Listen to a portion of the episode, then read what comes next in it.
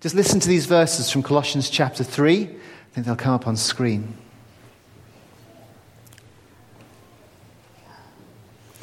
Since then you have been raised with Christ, set your hearts on things above, where Christ is, seated at the right hand of God. Set your minds on things above, not on earthly things. For you died, and your life is now hidden with Christ in God. When Christ, who is your life, appears, then you also will appear with him in glory. Well, we're continuing our series in Paul's letter to the Colossians, and Rita is going to come and read to us, uh, picking up where we just left off in chapter 3, reading from verse 5.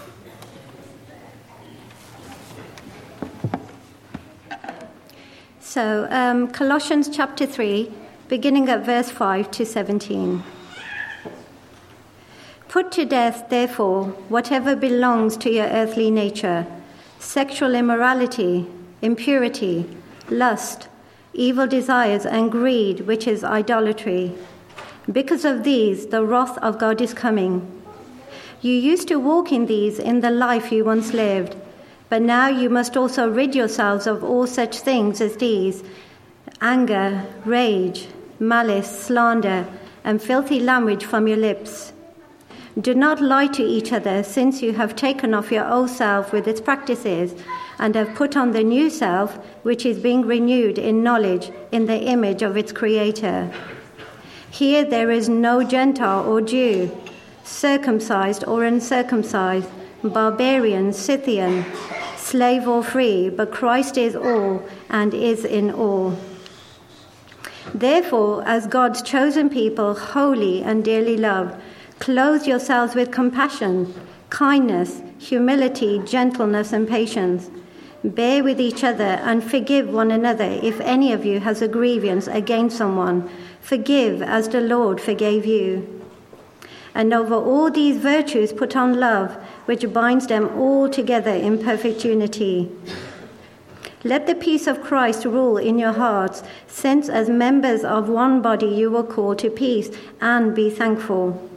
Let the message of Christ dwell among you richly as you teach and admonish one another with all wisdom through psalms, hymns, and songs from the Spirit, singing to God with gratitude in your hearts. And whatever you do, whether in word or deed, do it all in the name of our Lord Jesus, giving thanks to God the Father through him. Amen. Father, as we come to your word now, may the message of Christ dwell among us richly. Lord, we pray that you would give us a greater sight of Christ, a greater view of your glory in him. Amen.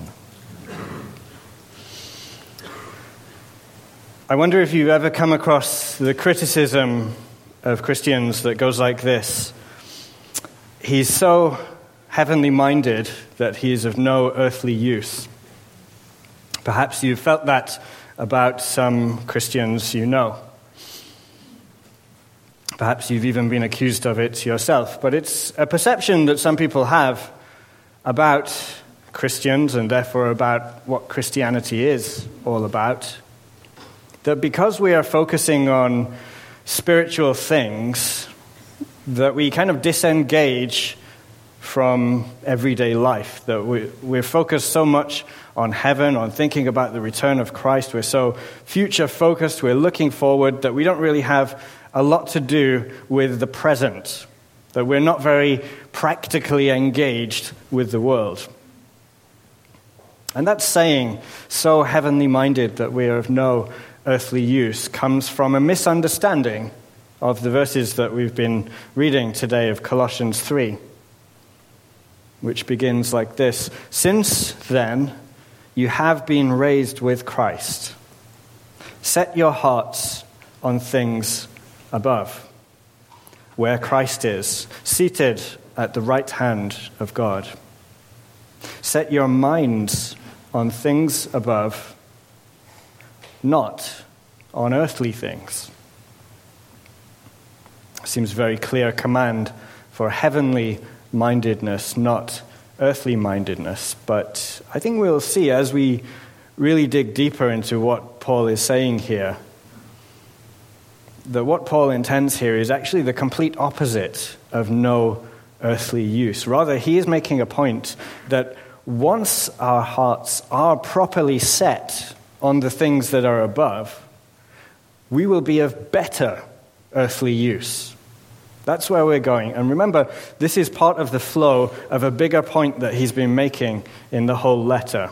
So, back in chapter 1, Paul introduced us to this big view of Christ, of what I've been calling this colossal Christ, who stands astride the universe in complete rule, in complete victory over everything. Everything is to be reconciled in him, everything is made by him, everything exists for him. It is all slowly coming towards him. But then there's that gap between that view of Christ and what we see when we look around the world is which that, that view of Christ is not recognized. There, Christ is Lord, but he is not yet fully seen as Lord. So there's this gap between Jesus Christ over all and Jesus Christ known to all. And he's been really exploring what it is like to live in this gap for us. He's, he's been explaining how it drives his own work, how he's committed his life to kind of closing the gap, to, to letting more and more people know about Jesus.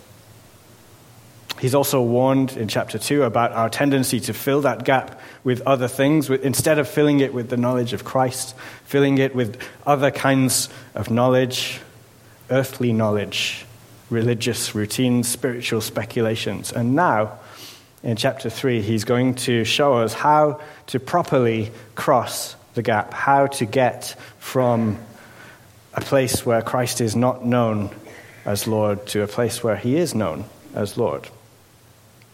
I find it helpful to picture this. It's kind of like crossing a river. Have you ever been hiking and you come across a stream that you need to cross, you have to start by looking across it. You have to look across to see on the other side is it worth crossing? Do I, do I want to put myself through the effort of perhaps jumping, perhaps wading through? Is there something on the other side that is worth crossing the river for? Look across. And here Paul is saying, look up. Look what's on the other side. We start to cross the gap between Christ as Lord and knowing Christ as Lord by looking up across the gap to see Christ as Lord. But there's an interesting dynamic here because we are seeing Jesus from two angles in these opening verses. In verse 2, we are kind of looking up to Christ, who is in heaven at the right hand of God. We're called to set our minds on things above. But also in verse 1, it says, You have been raised with Christ.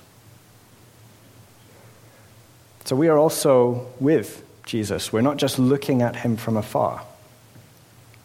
To return to that picture of, of crossing the river, what helps us to cross is knowing that, in a sense, we have already crossed it. We're, we're with Jesus, who is on the other side of the gap.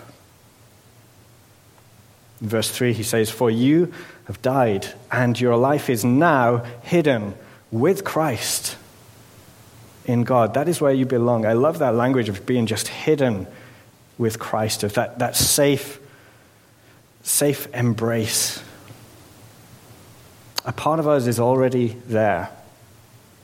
We say that about places where we, we go to on really good holidays, or, or perhaps our hometown if we had a really good experience, a, a real fondness for where we grew up. That even when we leave, we say, a part of me is still there. Only it's much more powerful than that here. Paul is talking about our union with Christ, about how our souls, our, our inner lives have been joined with Christ forever so he writes to a different church, to the Ephesian Christians, and he says, God has raised us up with Christ and seated us with him in the heavenly realms in Christ Jesus.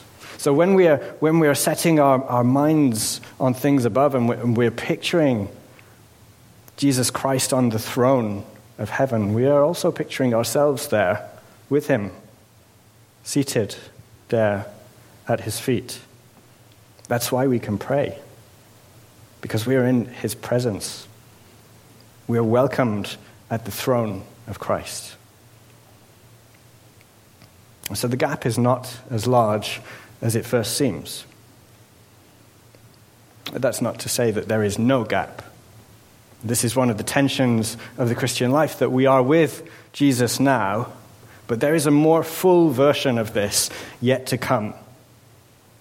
That's what he talks about in verse 4. When Christ, who is your life, appears, then you also will appear with him in glory.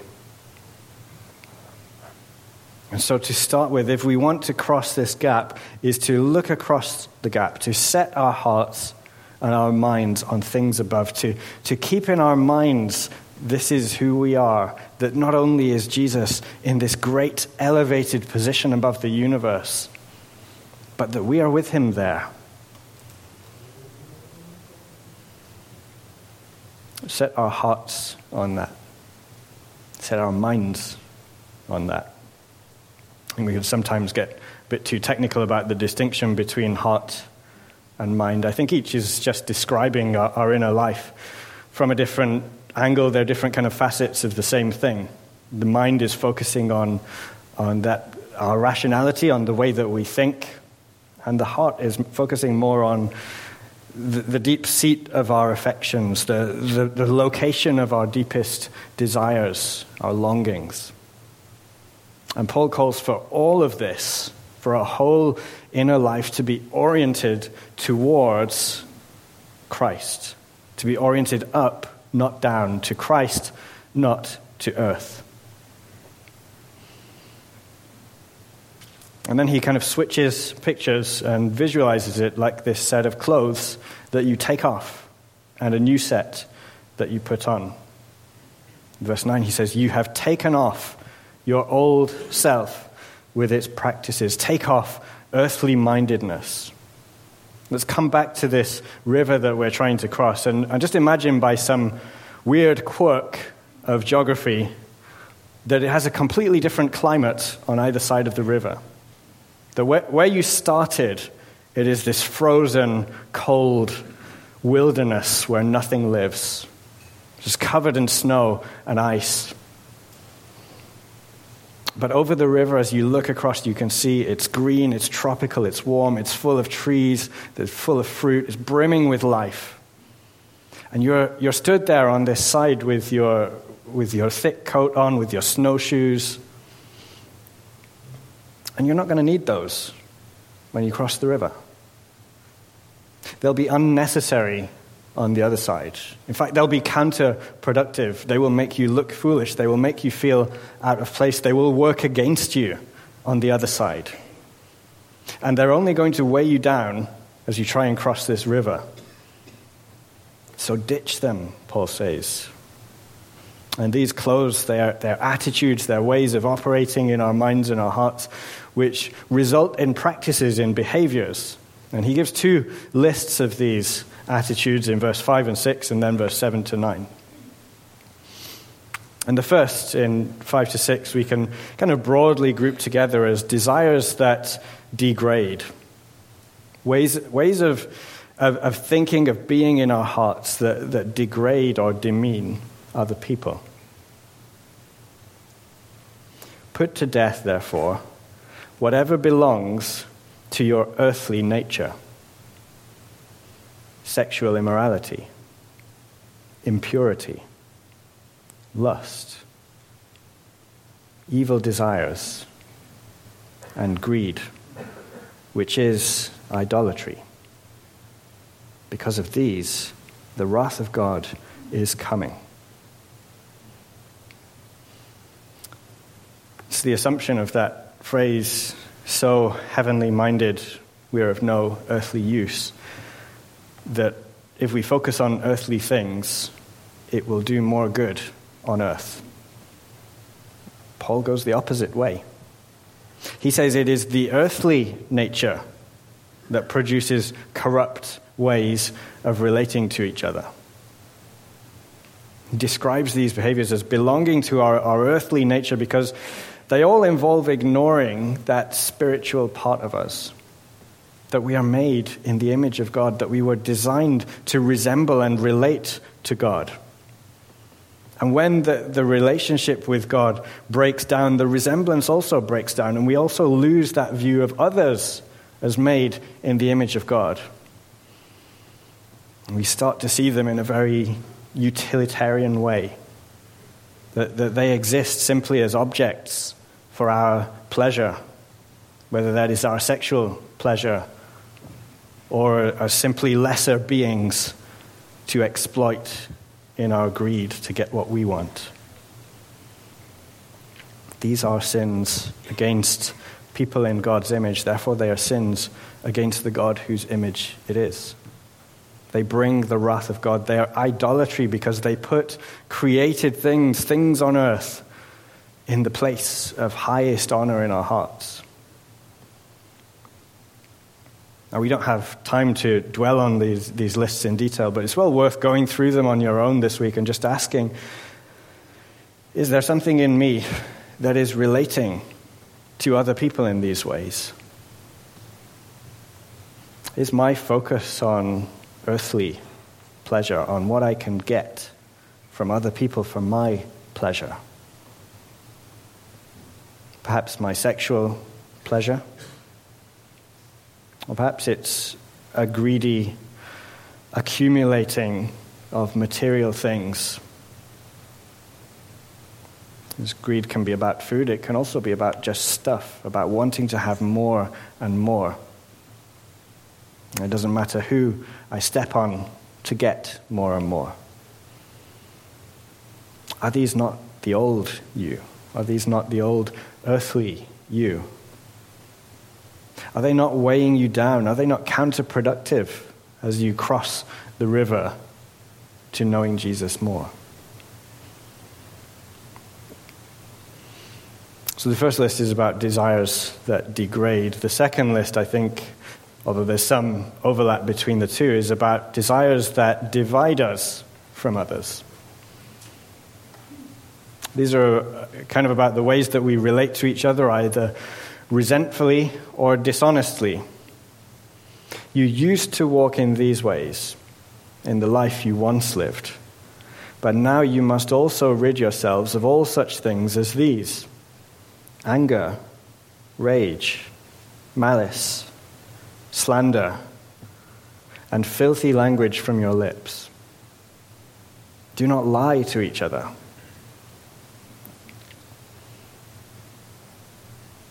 As I said, there's an overlap between these, these things, these lists. There's, it's the same breakdown in the relationship with God, resulting, spilling over into breakdowns in our relationships with others.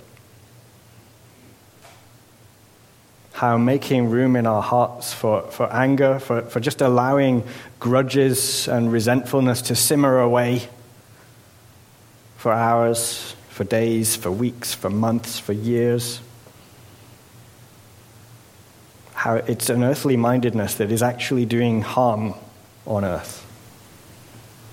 Or how, when we lie to each other, when we deal with each other dishonestly, all we can, we, we can never have a community, we can never trust each other.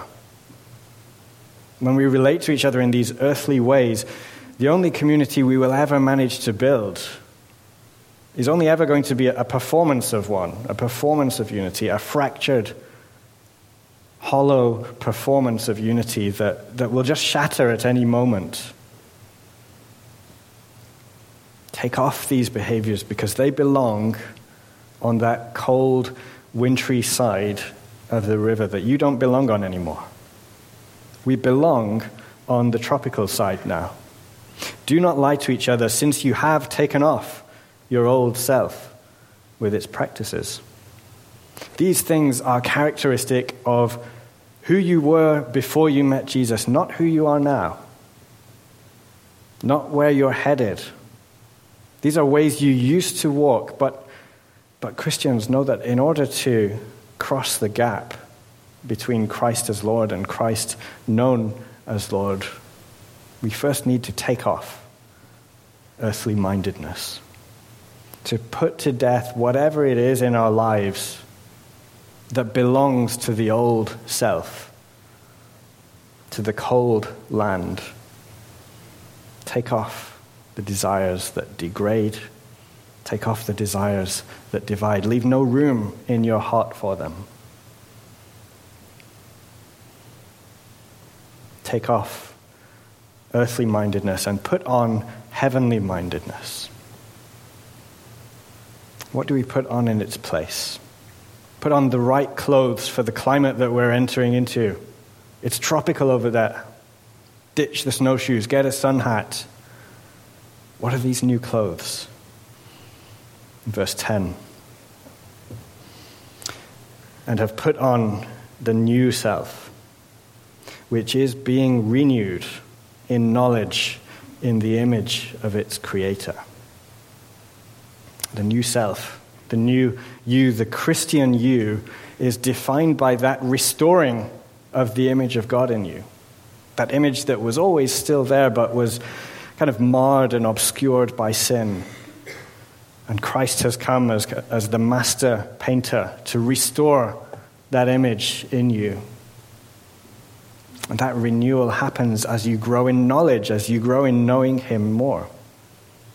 This new self is defined by you being hidden with Christ in God, and it is developed by you growing in appreciating that, in knowing Christ. And that takes place in each one of us in our hearts. But there's also a, a collective renewing that takes place in the community of all those who are hidden in Christ. And that renewing within each Christian both feeds and is fed by that collective renewing in the church. And so Paul starts to, to move on to how as we are drawn to God, we will increasingly also be drawn to each other, united to each other.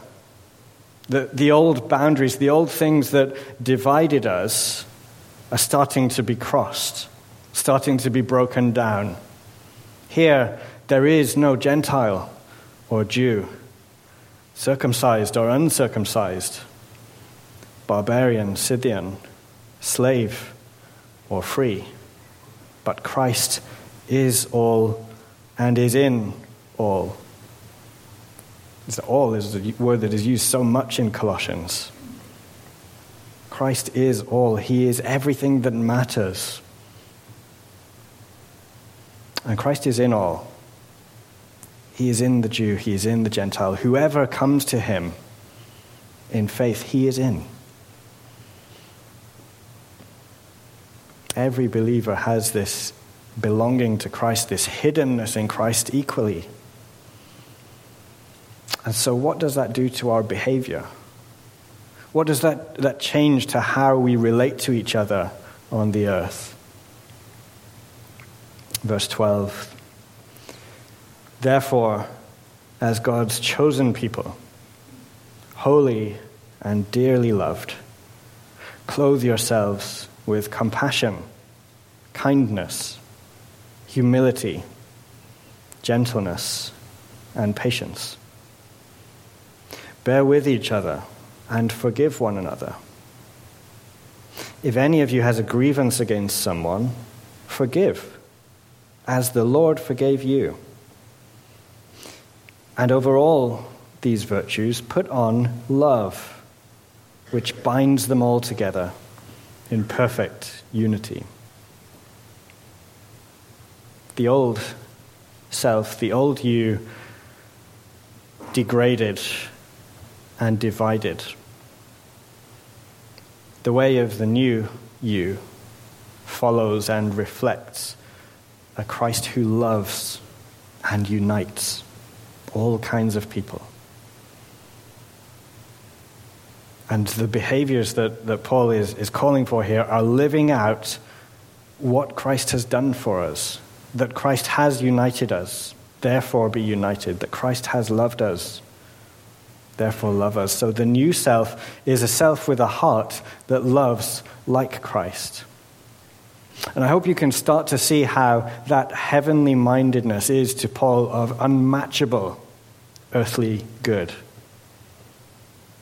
Because only when we are united with the Christ who is Lord over this earth can relationships on this earth function properly.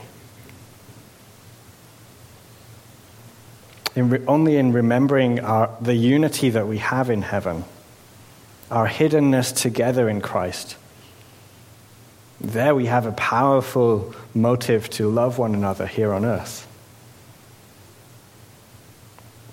And so ultimately, this list of behaviors, this list of commands, if you like, is, is it's really about letting the way that Christ has treated you shape the way that you treat others.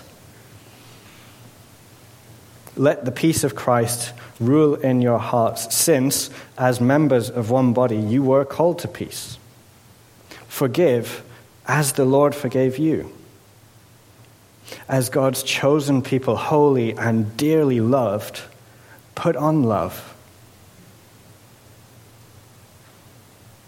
That language of God's chosen people was used in the Old Testament to describe Israel. In the New Testament, it is applied to the church. Paul is writing here to a local church, to Christians in a local church.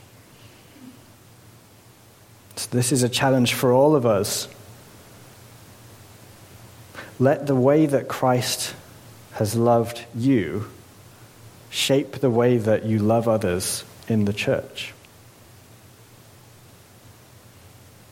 Is he really doing that to, to cling on to a grudge?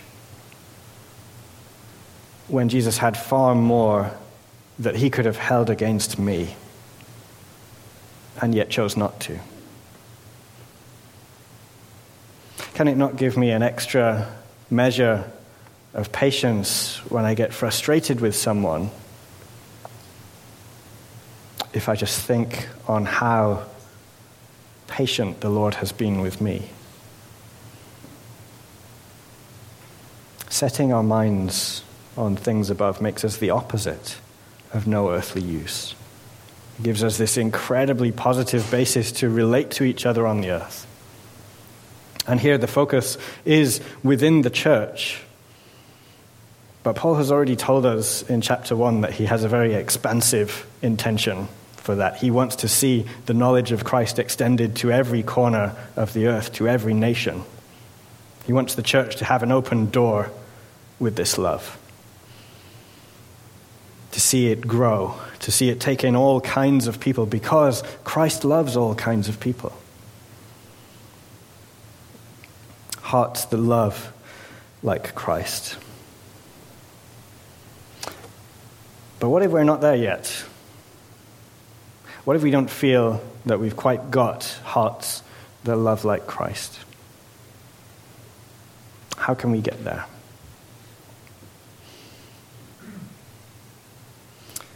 Let's come back to the love of Christ. The only way we are going to love like Christ is if our hearts are captivated by the love of Christ.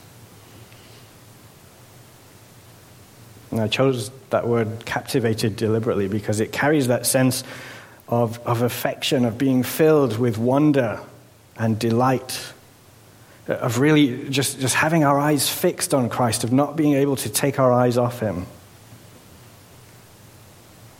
How do we get captivated? How do we set our minds on things above? How do we set our hearts on things above? Verse 16. Let the message of Christ dwell among you richly as you teach and admonish one another with all wisdom through psalms, hymns, and songs from the Spirit, singing to God with gratitude in your hearts. We set our mind on Christ above by hearing the message of Christ above. And that's fairly straightforward, but it's interesting to me that Paul mentions not only the more kind of cerebral ways in which we might do that, in which we might let a message sink in, teaching, admonishing.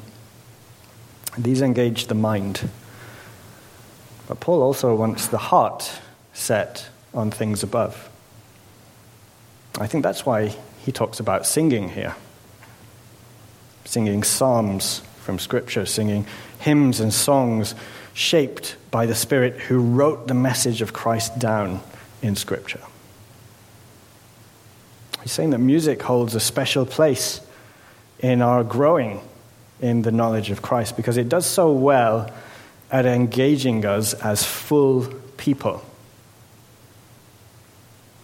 Think about it. We can be moved to tears even by instrumental music.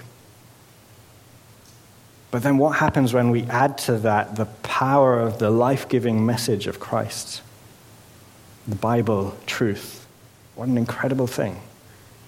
And song is a perfect medium for the message of Christ because there are some things that spoken word just can't really do justice to. Isn't responding to the love of God that Christ showed on the cross one of them?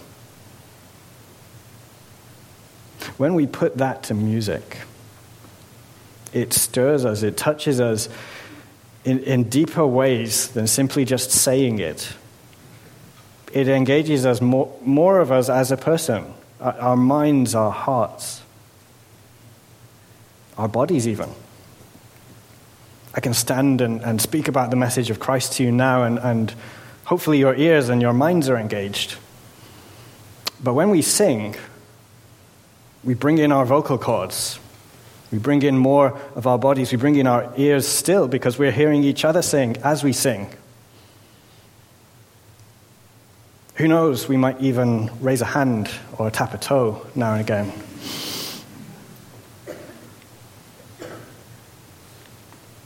Music reaches us, it, engages our emotions, it engages more of us in the response to Christ. If preaching Christ helps the message of Christ dwell, then, then singing Christ helps that message dwell richly. And when we sing of Jesus together, we both show and we grow that unity that we have in Christ. They express the joy and thankfulness we have in Christ. And as we join with others to express that, it, it lifts us up to even greater heights of joy and thankfulness. It can even help lift us out of depths when we're struggling to feel thankful. Singing in church is an act of praise, it is done towards God singing to God with gratitude in your hearts, but it's also done to each other. It is one of the ways in which we teach and admonish one another here.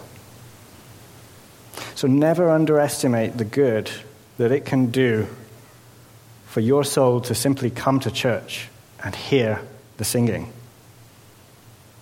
When you're struggling to feel thankful, when you're, when you're finding it hard to see across the river, to see the goodness of God, to see Christ as Lord, never underestimate the power of simply hearing the church sing that. And also never underestimate the good that it can do for others' souls when you come and add your voice to the church as we sing.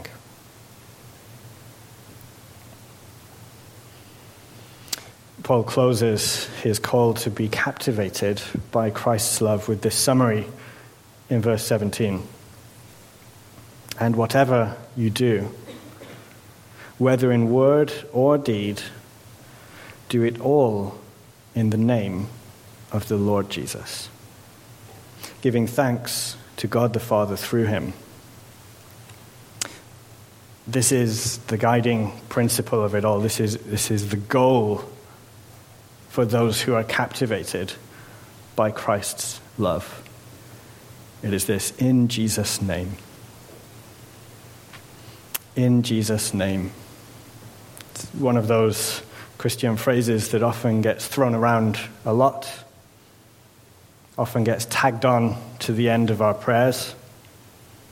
Sometimes there's a magic spell that if we, if we end our prayers with in Jesus' name, well, Jesus has to give it us, didn't he? Because he said, whatever you ask in my name. Or sometimes we just tag it on without really any thought. It's kind of holy punctuation as, as a, a, formulaic symbol that, that my, my prayer is drawing to a close now. The problem with, with both of these ways of, of, of using in Jesus' name is that they don't actually take Jesus' name very seriously. You can put it at the end of your prayers, I'm not against that. But wouldn't it be great if we put in Jesus' name at the start of our priorities? instead of using it like, like holy punctuation or a, a, magic spell, to have it be like, like a filter full of coffee that everything else that we think and do passes through. Everything that passes through the coffee filter comes out tasting of coffee. And what if everything that we thought and did passed through the in Jesus' name filter? Wouldn't it come out tasting of Jesus? In the Bible, someone's name is their reputation. It is everything that they are, it is everything that they do. And in Colossians, Jesus has a huge reputation.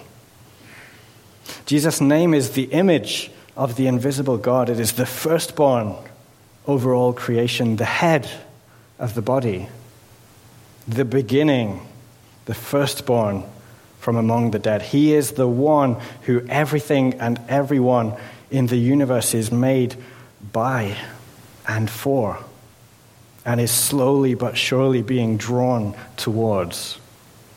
He is the majestic one who reigns over his universe in love from a cross. His glory is in his suffering for us, his self giving love for us.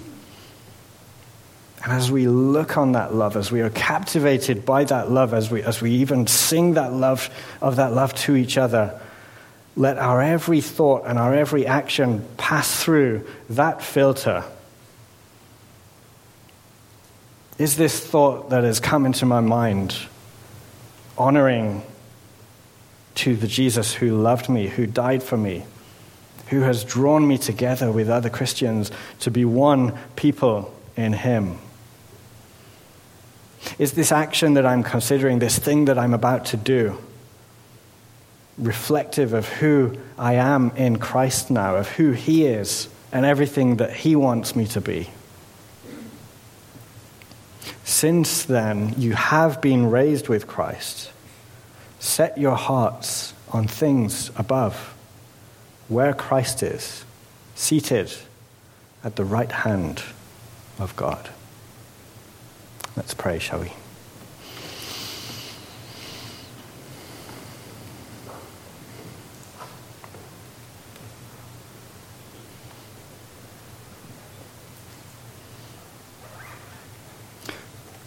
Lord God, what an honor it is to be seated with Christ, to be in Him and in your presence, to come before you as our holy, everlasting Father. To come before you in all your glory and all your goodness and purity and not be turned away, but be welcomed in Christ. Lord, this is who we are now, but we confess that so often it is not how we have lived. And so often we have fallen short of everything that you have made us. That even though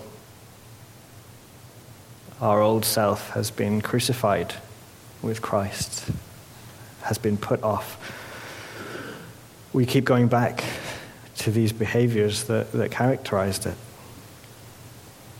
Lord, we thank you for your patience with us, for your love for us, for your mercy and grace in Christ. And Lord, we pray that as we grow in the knowledge of Him, we would increasingly be more like Him. That you would teach us to love as he loves. And Lord, may everything that we think, may everything that we do be captivated by the name of Jesus Christ. Amen.